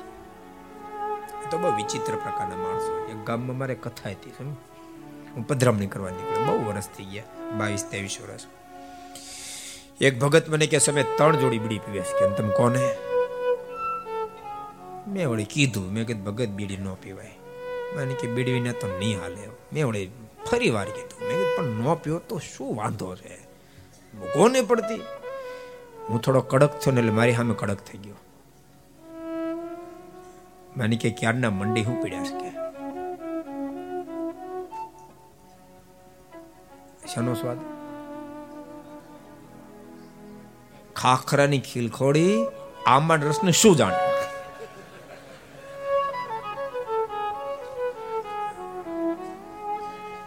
મારું તો મગજ કામ કરતું બંધ થઈ ગયું. કે દુનિયામાં આવાય એકાંતિકો જીવે છે. બીડીને આંબાનો રસ માણનાર બાપ એ શું પ્રભુને સમજી શકે?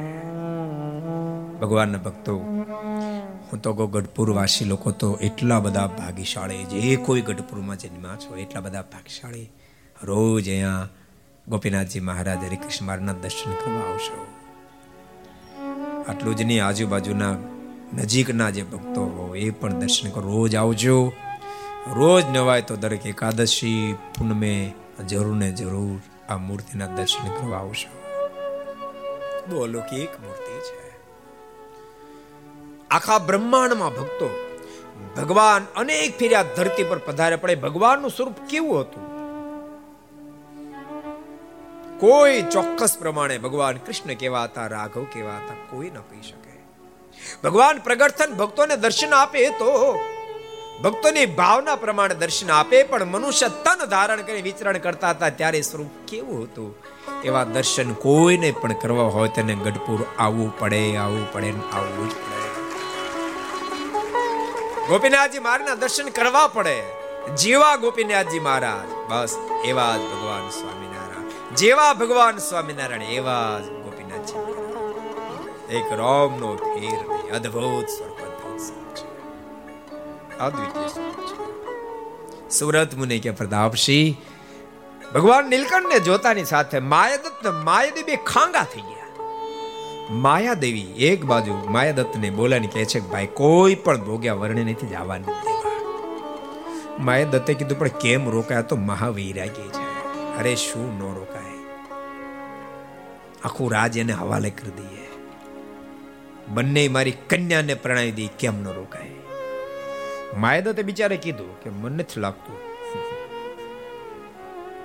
આ તારી કન્યામાં લોભાય.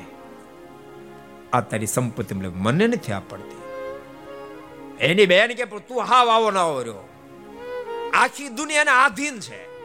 અને તું એમ કે છો નહીં લોભાઈ માએ કીધું, તું અજમાવી લે. અને માય દેવી ભગવાન નીલકંઠની પાસે રજૂઆત કરી છે. વર્ણિરાજ આપણે રોકાઈ જાઓ. અને તમે રોકાઈ જાઓ ને, તો બે મારી કન્યા તમને પ્રણય દો આખું રાજ તમારા હવાલે કરી દે, અમે તમારા દાસ દાસી બની રહીએ. ભગવાન નીલકંઠે કશી ના પાડે છે. અમે નહીં રોકાઈએ. અમે આ દુનિયાને કોઈ સામ્રાજ્ય માટે, સત્તા માટે નથી આવ્યા. આ દુનિયાની કોઈ નારીની અંદર આશક્ત થવા અમે નથી આવ્યા. અમે નહીં રોકાઈએ.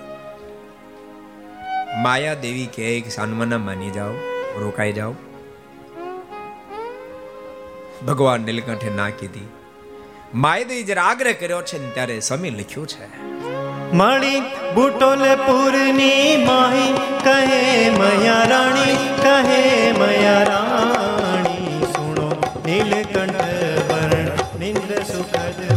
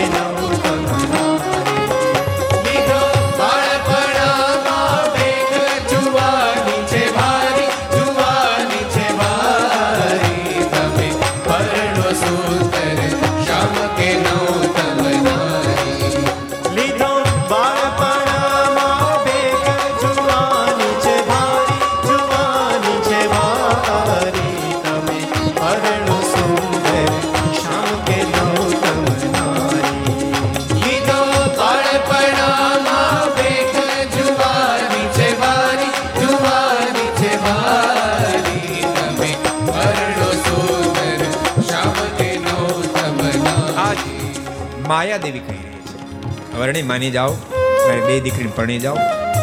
ભગવાન નીલકંઠે કશી ના પાડે. અરે માનો સન્માન હજુ તો બાળક છો. યુવાની જ્યારે આવશે ને ત્યારે કોઈ વૈરાગને નારી લઈને ભાગી જશો. એના કરતા મારી દીકરીને પરણી જાઓ. અતિ જ્યારે આગ્રહ કર્યો ત્યારે ભગવાન નીલકંઠના મુખમાંથી શબ્દો નીકળ્યા છે, મયા રાણી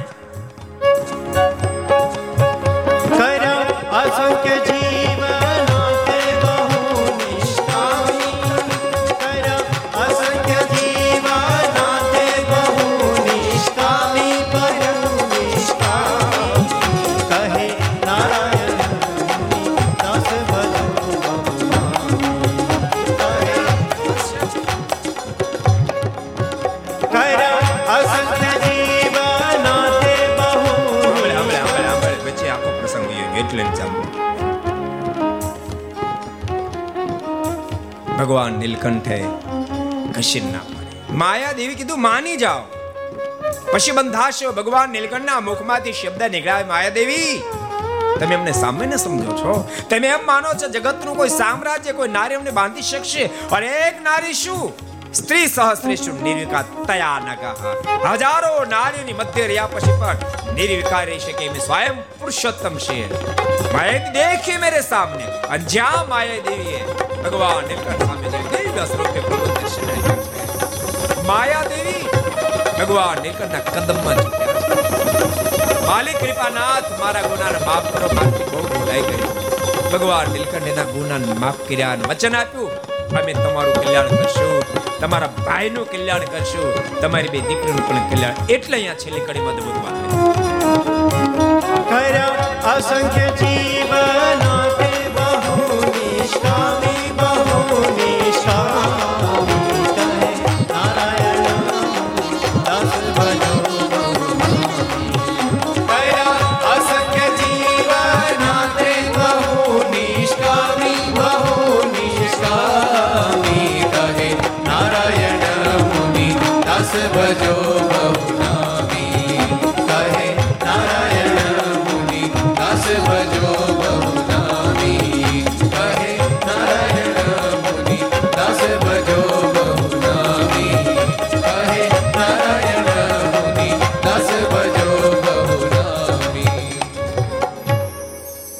આમાંથી બુટોલ પતન કેટલા ગયા? હું ચાત કરો તો. કેટલા જણા ગયા? બસ બે જ, ત્રણ, ચાર. અત્યારે આ મહેલ જગ્યાએ ભક્તો દિવાલ ખાલી ઊભી છે. ત્યાં બગીચો છે. ત્યાં લખ્યું છે, આ માયાદત્ત માયાદેવીનો મહેલ અહીંયા ભગવાન નીલકંઠ પધાર્યા હતા. ક્યારેક જજો, ભારતની બોર્ડર મૂકો એટલે પાંત્રીસ કિલોમીટર ઉપર તુરંત જ આ શહેર આવશે. ભગવાન નીલકંઠ ત્યાંથી આગળ વધ્યા છે નેપાળમાં આવ્યો. આખા ગાંધીનગર નથી આવ્યું? હમ. નહીતર કે કાલ જઈ આવશે. ભારતની બોર્ડર મૂક્યા પછી આવશે. સુરત મુનિ કે પ્રદાવશી ભગવાન નીલકંઠ ત્યાં ત્યાં આગળ વધ્યા છે. ઘોર જંગલને પ્રભુ પામ્યા છે. જે ઘોર જંગલમાં એક મહાન યોગીરાજ સાધના કરી રહ્યા છે. જન્મ ગોપાળ યોગી છે. ભગવાન નીલકંઠે એને એકદમ દંડવટ કર્યા છે. ગોપાળ યોગી એકદમ ઊભા થઈને પ્રભુને છાતીએ છાપ્યા છે. પણ છાતીએ છાપ્યા, કંઈક જુદી અનુભૂતિ થઈ છે. ભગવાન નીલકંઠને પ્રશ્ન કર્યો, આટલી નાની ઉંમરમાં શા માટે સંસાર છોડ્યો? પ્રગટ ભગવાનને પ્રાપ્ત કરવા માટે. આપ મારા પર કૃપા કરો, મને પ્રગટ પરમાત્માની પ્રાપ્તિ કરાવો. વર્ણિરાજ પ્રગટ પરમાત્માને પ્રાપ્ત કરવા હોય તો અષ્ટાંગ યોગ શીખવો પડે. આપ મને શીખડાવો. અરે પણ એ સાધન બહુ ગહન છે, જિંદગીમાં ફરિયાદ નહીં કરું. અને ભગવાન નીલકંઠ ગોપાળ યોગીની પાસે અષ્ટાંગ શીખવા લાગ્યા, પણ પ્રતાપસિંહને ક્યાં શીખવાનો હતો? જોત જોતાની અંદર તો આઠે આઠ અંગની અંદર યમ, નિયમ, આસન, પ્રાણાયામ પ્રત્યાર ધ્યાન, ધારણ અને સમાધિ સ્થિતિને પ્રભુ સિદ્ધ કરી દેખાડી છે. એક દાડો ગોપાળ યોગી ધ્યાનમાં બેઠા હોય, જાગ્રત બન્યા એટલે ભગવાન નીલકંઠે પ્રશ્ન કર્યો, ગુરુદેવ, આ તમે સમાધિમાં બેહો, ધ્યાનમાં બેહો, ત્યારે શું દેખાય છે તમને? તો તેજ, તો ખાલી તેજ? તેજમાં બીજું કાંઈ નહીં? તો ના તેજમાં બાંસુરી બજાવતા ભગવાન કૃષ્ણના દર્શન નથી થતા ના. શું વાત કરો છો? આટલા વર્ષોથી સાધના કરો, કેટલા વર્ષ થઈ? તો મને યાદ નથી. અને તોય તમને ખાલી તેજ દેખાય. તેજમાં બાંસુરી બજાવતા ભગવાન કૃષ્ણ નથી દેખાતા ના. ગુરુદેવ, સાંભળો. હું તો કાલ સવારે જે અષ્ટાંગ શીખ્યો તોય પણ હું ધ્યાનમાં બેસું તો મને તેજ દેખાય. તેજમાં બાંસુરી બજાવતા ભગવાન કૃષ્ણ દેખાય છે. ભણેરાજ ન હોય. અરે શું ન હોય? ગુરુદેવ, બેઠે મેરે સામને. તમને પણ કરાવી દો અને ગોપાળ યુગીને ભગવાન નીલકંઠે સામે બેસાડ્યા છે. ગોપાળ યોગી આંખ વીંચી, ભગવાન નીલકંઠ એના પર જા. અમી દ્રષ્ટિ ફેંકી. ગોપાળ યોગીને હૃદયમાં તેજ તેજ તેજના પૂજો દેખાવા લાગ્યા. તેજની મધ્યે બાંસરી બજાવતા ભગવાન કૃષ્ણના દિવ્ય દર્શન થયા છે. પણ ઘડી બે ઘડી એ બાંસરી બજાવતા ભગવાન કૃષ્ણના દર્શન થયા. પણ ઘડી બે ઘડી બે મૂર્તિ દેખાતી બંધ થઈ અને સામે બેઠેલા ભગવાન નીલકંઠ તેજની મધ્યે દેખાવા લાગ્યા. ભગવાન નીલકંઠના સ્વરૂપમાં તે તે તેજના પૂજો પથરાતા હોય. આન ગોપાળગીર લાગી સમાધિ સિદ્ધાક્ષર ધામમાં ગયા છે. કરોડો મુક્તોની મધ્યે ભગવાન નીલકંઠને સુવર્ણના સિંહાસનમાં બેઠેલા જોયા છે. જાગ્રત બન્યા. ભખો ભખ દંડવટ કર્યા. કૃપાના, તું તો એમ માનતો હતો, આપ મારી પાસે અષ્ટાંગ યોગ શીખવા માટે આવ્યા છો. પણ મારી પાસે અષ્ટાંગ યોગ શીખવા માટે નહીં વર્ષોથી અષ્ટાંગ યોગની સાધના કરતો તેનું ફળ આપવા માટે આવ્યા છો. કૃપાનાથ આપ તો સર્વેશ્વર, પરમેશ્વર છો. ભગવાન નીલકંઠ બોલે, પાકો નિશ્ચય થઈ ગયો થઈ ગયો. તો બેહો તો પ્લોટ મોકલી દો વચ્ચે ઘણી લીલા કરી, શંખ વગાડ્યો ગાયો બગાડી એ બધું. પણ બેસો મેરી સામે. ગોપાળ યોગીની સામે બેસાડી ગોપાળ યોગીને કહ્યું છે, વૃત્તિ મારા સ્વરૂપમાં ઠેરાવો. ગોપાળ યોગીએ ભગવાન નીલકંઠના સ્વરૂપમાં વૃત્તિ ઠેરાવી, આહિસ્તા આહિસ્તા શ્વાસ રોકાવા લાગ્યો અને પ્રદાવશી પવન ભૌતિક દેહ છૂટ્યો. આકાશ માર્ગે અનેક વિમાનો આવે પુષ્પની વૃષ્ટિ થઈ. જય જય નાદો થયા છે. પવન ભૌતિક દેહને છોડી દિવ્ય દેહને ધારણ કરી ગોપાળ યોગી ભગવાન શ્રી હરિના ધામમાં છે. ગોપાળ યોગીના દેહની તમામ ક્રિયા ભગવાન નીલકંઠે પોતાની જાતે કરી છે. એક વર્ષ સુધી પ્રભુ રોકાયા છે.